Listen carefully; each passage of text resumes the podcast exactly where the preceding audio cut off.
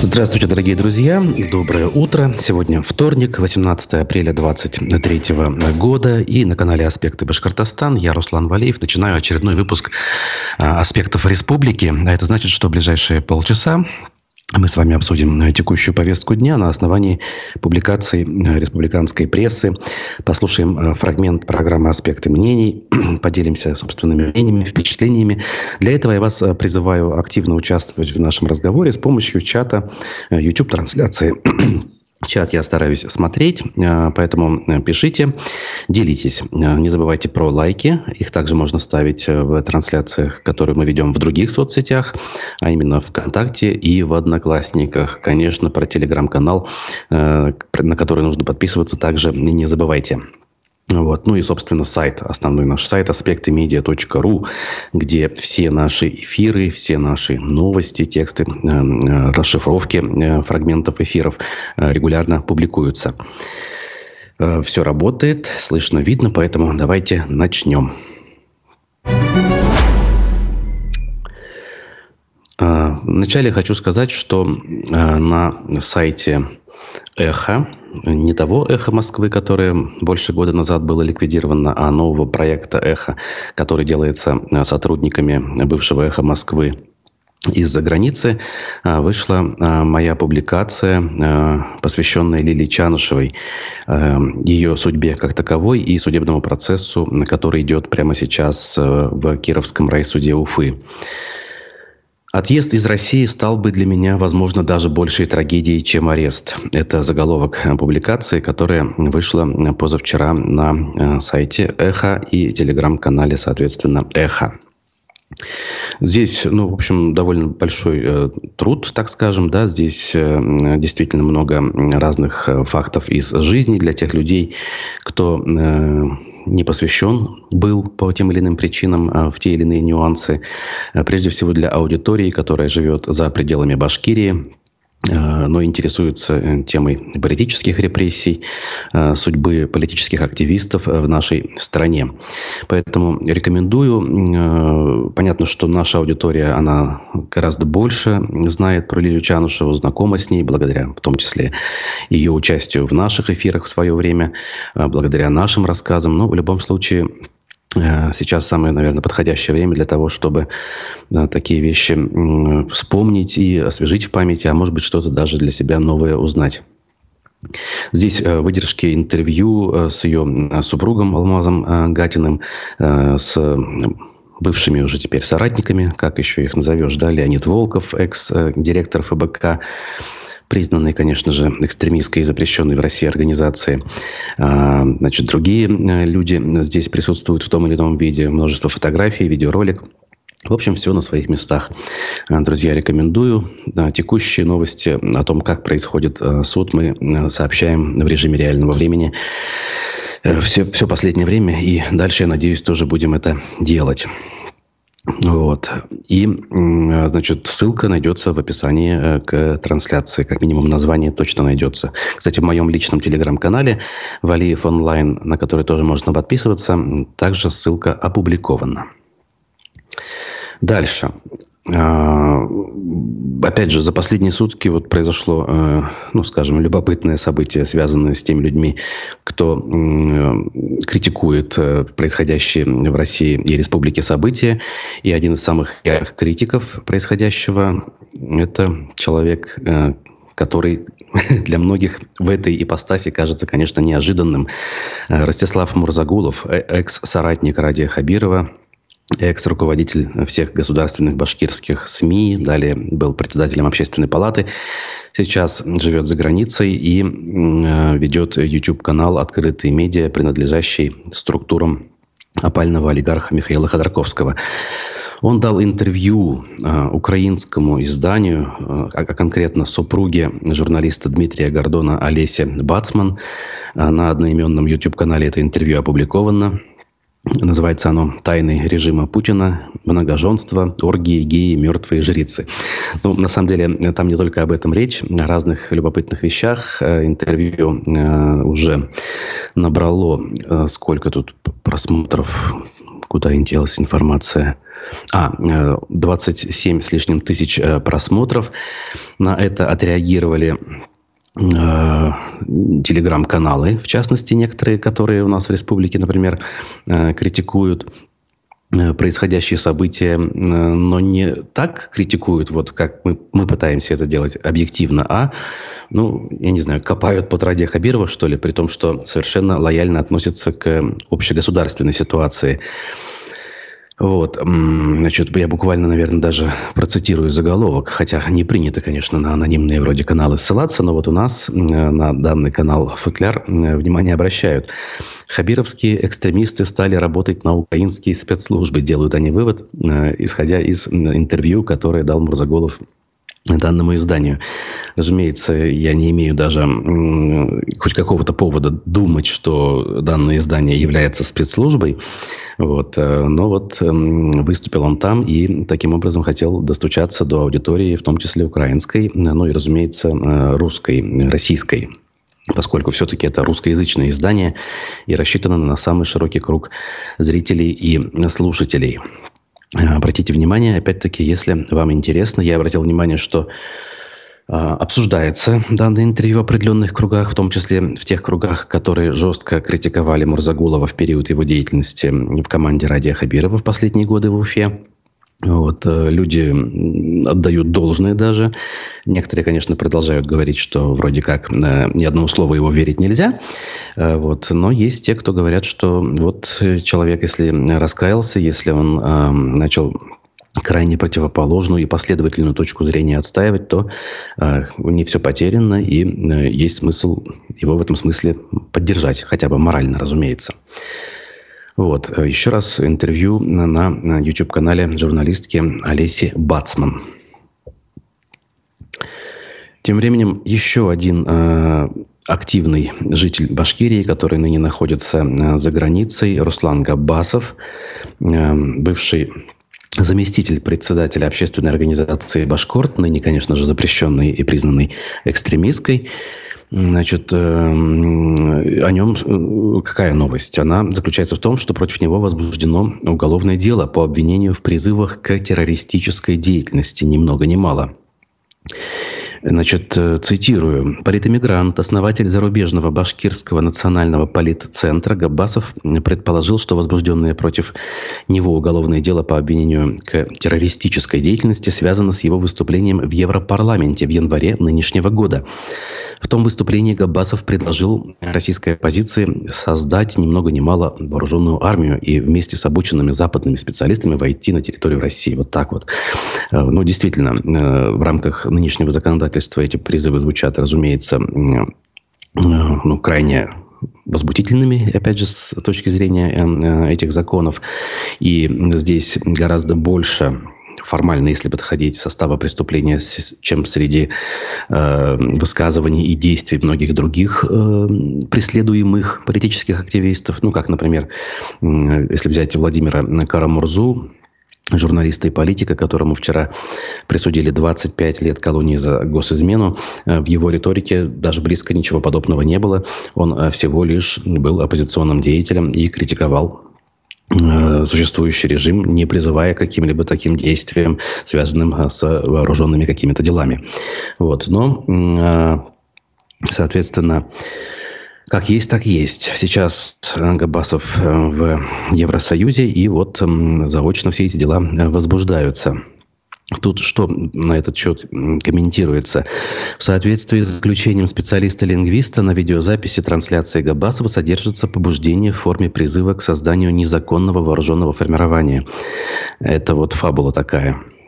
А, значит, издание раньше сообщало уже, а, что в начале марта сотрудники ФСБ по Башкирии задержали других башкирских активистов, а, экс-председателей этой самой организации, в заместителях которых, э, по сути, числился Габбасов. В частности, это Фаиль Алсынов, многолетний председатель БО «Башкорт», запрещенный и значит, заблокированный, и Ильнар Галин, который выполнял эту функцию в последнее время. А, в домах Алсынова и Галина были проведены обыски, у них были изъяты мобильные телефоны, компьютерная техника. Телефоны были также изъяты и у матери, а также и брата Руслана Габасова. Вот. Подробности, в общем, в издании э, американского сайта э, «Радио Свобода» есть, поэтому можете ознакомиться, если хотите узнать какие-либо подробности. Вот такая вот у нас тут ну, можно сказать, э, криминальная хроника практически непрерывно э, звучит, но что поделать, такова наша с вами реальность. Благодарю тех наших зрителей, кто присоединился к чату с поздравлениями, в том числе в мой адрес. Спасибо вам, это очень приятно. Вадим Беляков, Ирина, за добрые слова а, вас благодарю. Сам двигаюсь дальше э, к другим новостям, скажем так, нашего региона.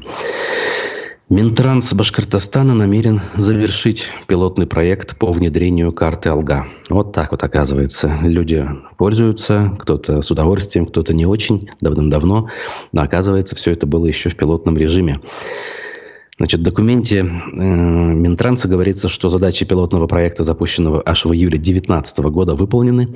К транспортной системе присоединились 69 перевозчиков, которые оснастили свои автобусы транспортными терминалами, внедрили в том числе оплату картами Алга и банковскими картами.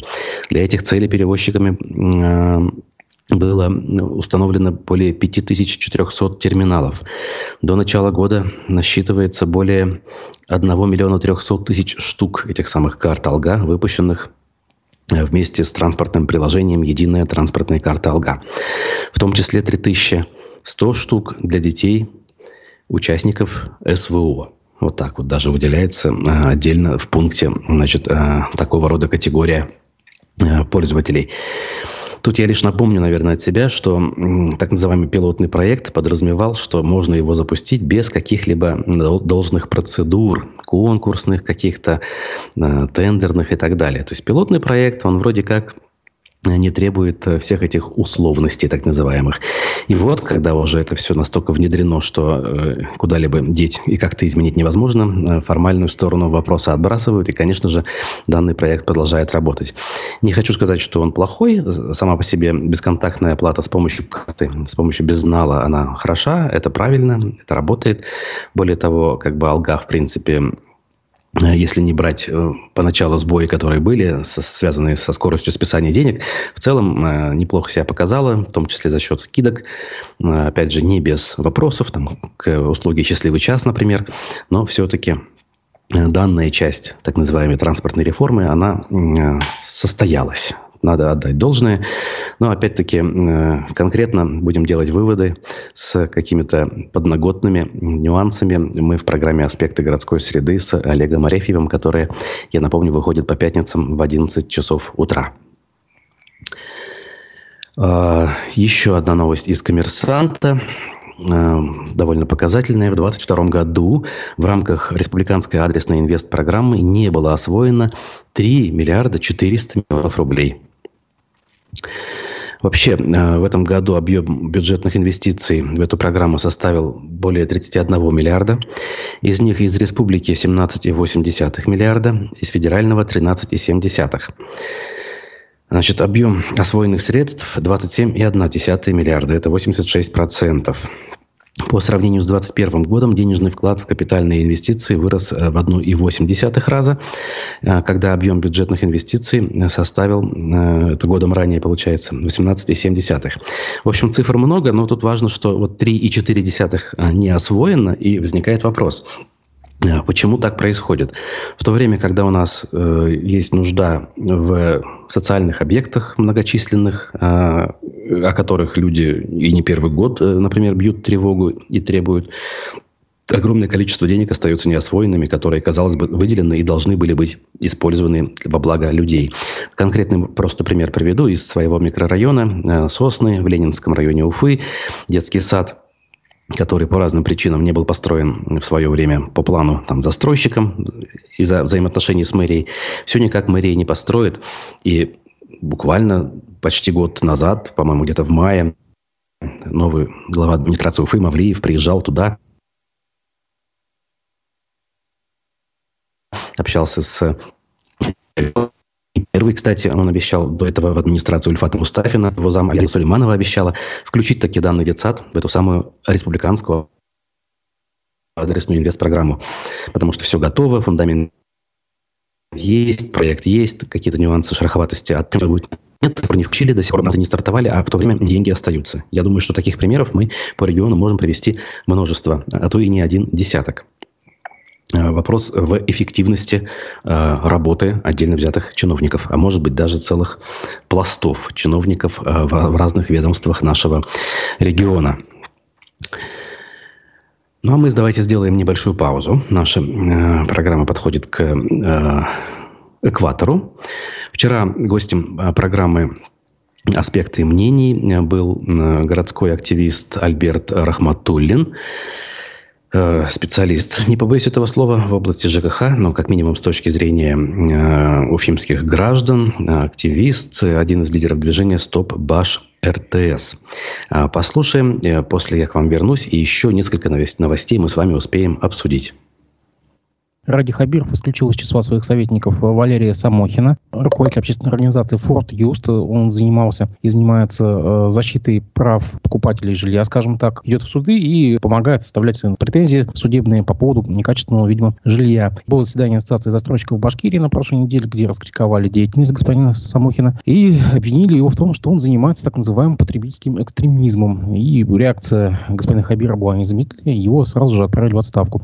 Как ты это можешь прокомментировать? почему господин Хабиров пошел на встречу застройщикам. Как раз СПЧ пару лет назад, по-моему, поднимала вопрос и проводила большое собрание именно по потребительскому терроризму в сфере строительства. Почему этот вопрос тогда еще не, не довели до, до логического завершения, я не знаю. Что касается Самохина, Лично не знаком, но наслышан. Как-то ему звонил, я ему звонил, но, к сожалению, у нас диалог не получился. Он как-то довольно-таки нервно отнесся к моим э, вопросам защищать права потребителей, это значит устранять нарушения прав потребителей.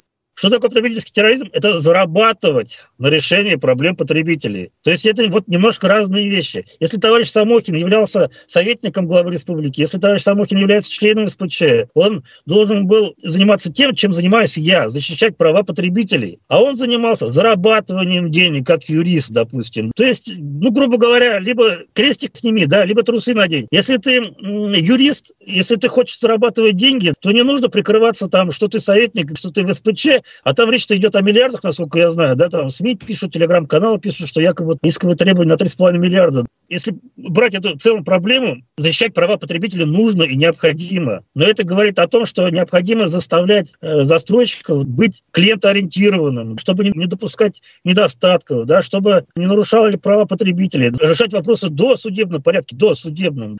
Вот эти вот юристы, они же вместо того, чтобы решать эти проблемы, э, сразу же подают в суд. Э, речь идет не о защите прав потребителя, а о зарабатывании денег. Поэтому как раз и нашли повод для того, чтобы Хабиров его убрал от советников. Как минимум это некрасиво, прикрываясь тем, что ты общественник, заниматься вот зарабатыванием миллиардов рублей еще говорить об общественниках. Алла Яковлева снова появилась в информационной повестке после долгого перерыва. Она лично пришла в Белый дом, и где гневно достаточно заявила, что ее отрывают от важного дела. Она в швейное ателье, где она шьет халаты для снайперов.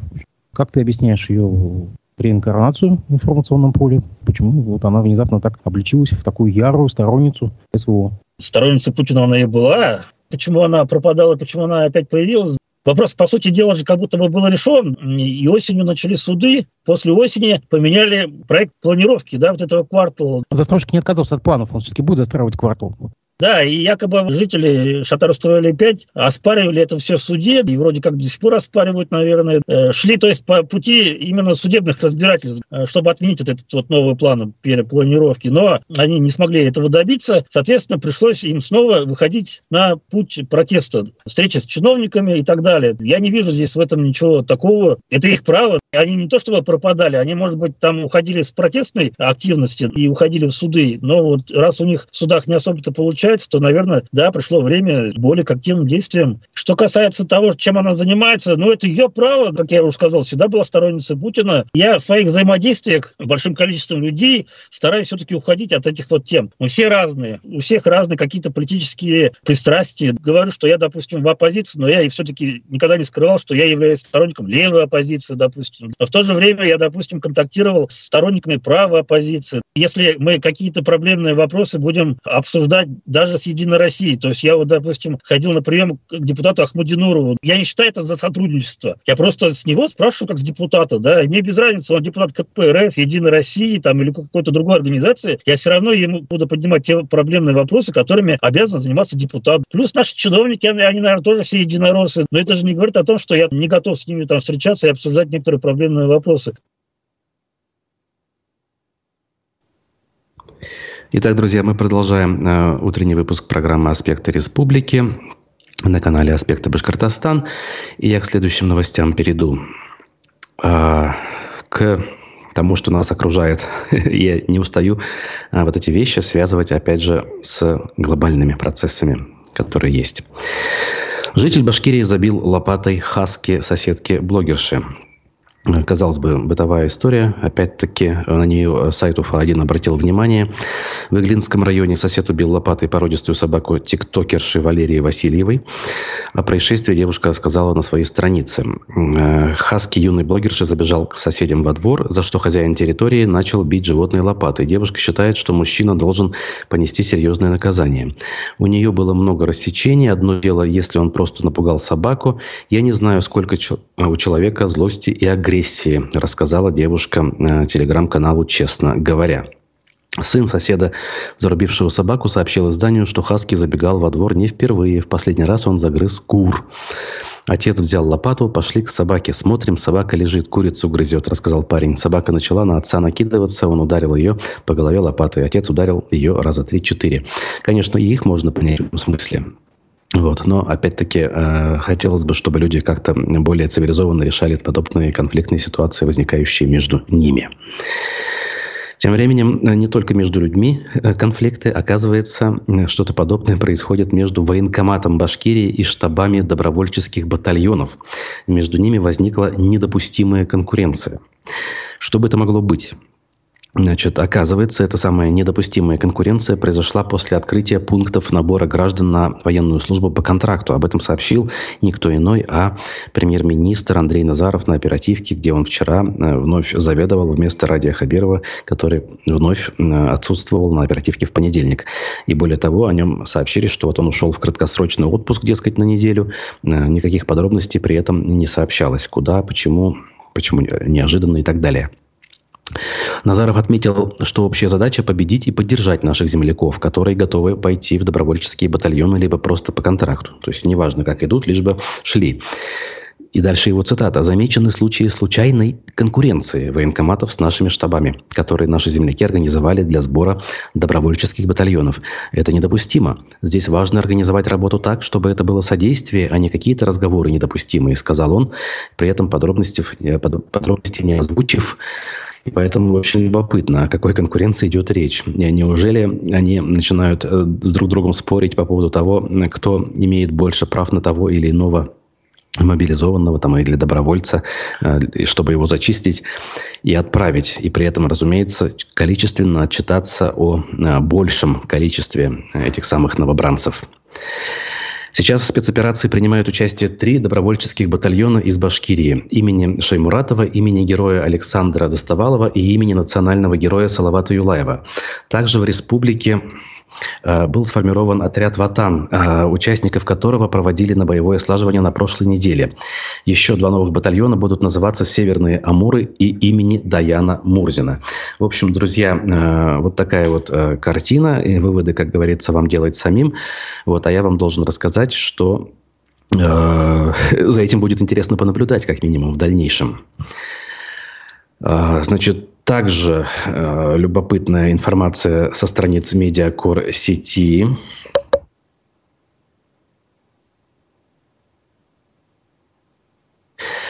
Эм, значит, в Башкирии стали массово исчезать семьи. Такой заголовок э, вышел в издании э, Медиакор сеть. А, и, казалось бы, о чем речь, куда семьи деваются. Оказывается, неутешительную статистику публикует Росстат. Жители Башкирии стали реже вступать в брак. А, так, в феврале на территории республики было зарегистрировано 1128 браков, что почти на 30% меньше, чем в феврале прошлого года. Данные об этом следуют из отчета. Сообщается, что наряду с этим в Башкирии выросло количество разводов. Так, в феврале было зарегистрировано на 1153 случая расторжения брака, что больше, чем на 7% превышает э, аналогичный показатель предыдущего года. По данным статистики, аналогичная тенденция отмечается и в других регионах России. В частности, число браков сократилось во всех субъектов э, Приволжского федерального округа. Э, к примеру, в Пермском крае количество заключенных браков сократилось почти на 38%. Правда, Пермский край не входит в ПФО, ну ладно, ошибка э, журналиста. В любом случае соседний регион, и это очень показательно. Отметим, что жители Башкортостана чаще разводятся и реже женятся по сравнению с жителями Татарстана. Э, например, в Башкирии было зарегистрировано 23 300 почти браков э, и 15 918 разводов. А в Татарстане на 2000 браков было больше, а разводов меньше. Вот так вот. Э, то есть общая картина выглядит более благодушной.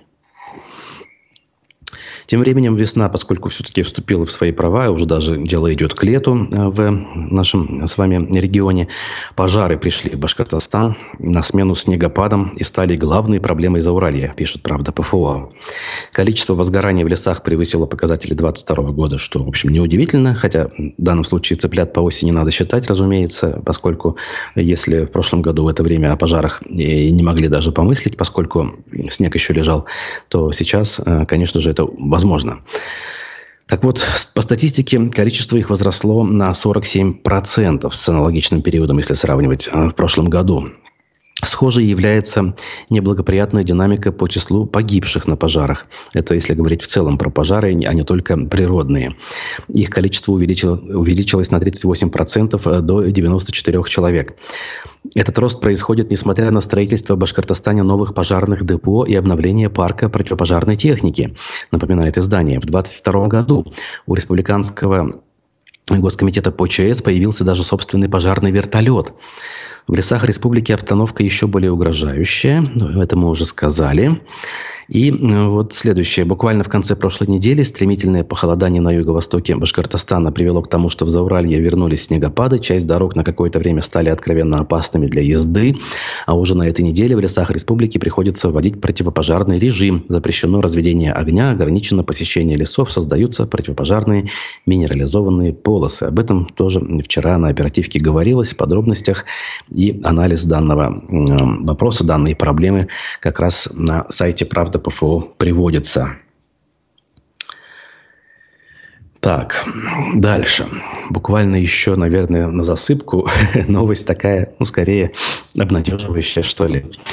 На пруд в Башкирию вернулся лебедь, чью спутницу несколько лет назад убили браконьеры.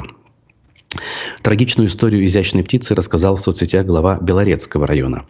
На Терлянский пруд прилетели лебеди, всего там три птицы, двое из них образуют пару, а один лебедь на протяжении нескольких лет остается одиноким. По словам Иванюты, с одиноким лебедем, прилетающим по весне на пруд, связана трагичная история. А, несколькими годами ранее браконьеры убили его лебедушку. После этого лебедь остался на пруду до глубокой осени. С приходом морозов водоем начал покрываться ледяной коркой, и птица едва не оказалась скована первым льдом. Сельчане пригласили ветеринара, сами помогали освободить птицу. С этого момента одинокая птица каждую весну возвращается на пруд и время от времени плавает в водоеме в компании другой пары. И цитата Андрея Ванюты. «Он прилетает каждую весну, иногда плавает в компании знакомой пары, но сам так и остался одиноким». В общем, повторяет он мысль, переданную выше журналистами.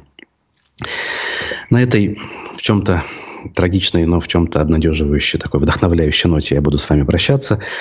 Пусть, э, как говорится, любовь царит в ваших сердцах, в ваших семьях. Э, пусть эта самая любовь транслируется вовне, как говорится, потому что э, очень не хватает нам сейчас вокруг э, этой самой любви, доброты, того, чтобы э, мы э, решили такие все эти проблемы, о которых мы говорим, конечно же, не частного характера, я глобального имею в виду, и э, перестали в том числе э, друг с другом э, выяснять отношения по тем вещам, по которым зачастую на самом-то деле в глубине души мы думаем одинаково, но по разным конъюнктурным причинам э, вынуждены декларировать совершенно другие вещи. Это, конечно, касается не всех и не вся, но э, имеет место быть э, в наше с вами время между нами. Спасибо тем, кто поздравил, э, тем, кто написал комментарии, поставил лайки. Это сделать еще не поздно, это можно делать в течение любого времени, когда вы смотрите наши трансляции. Меня зовут Руслан Валеев. Мы с вами увидимся, я надеюсь, в ближайшие дни, где-то в четверг, да, э, планируется эфир с моим участием. Вот, а текущие новости на канале Аспектов э, во всех наших соцсетях и на сайте можете читать в режиме реального времени. Хорошего всем дня. До свидания.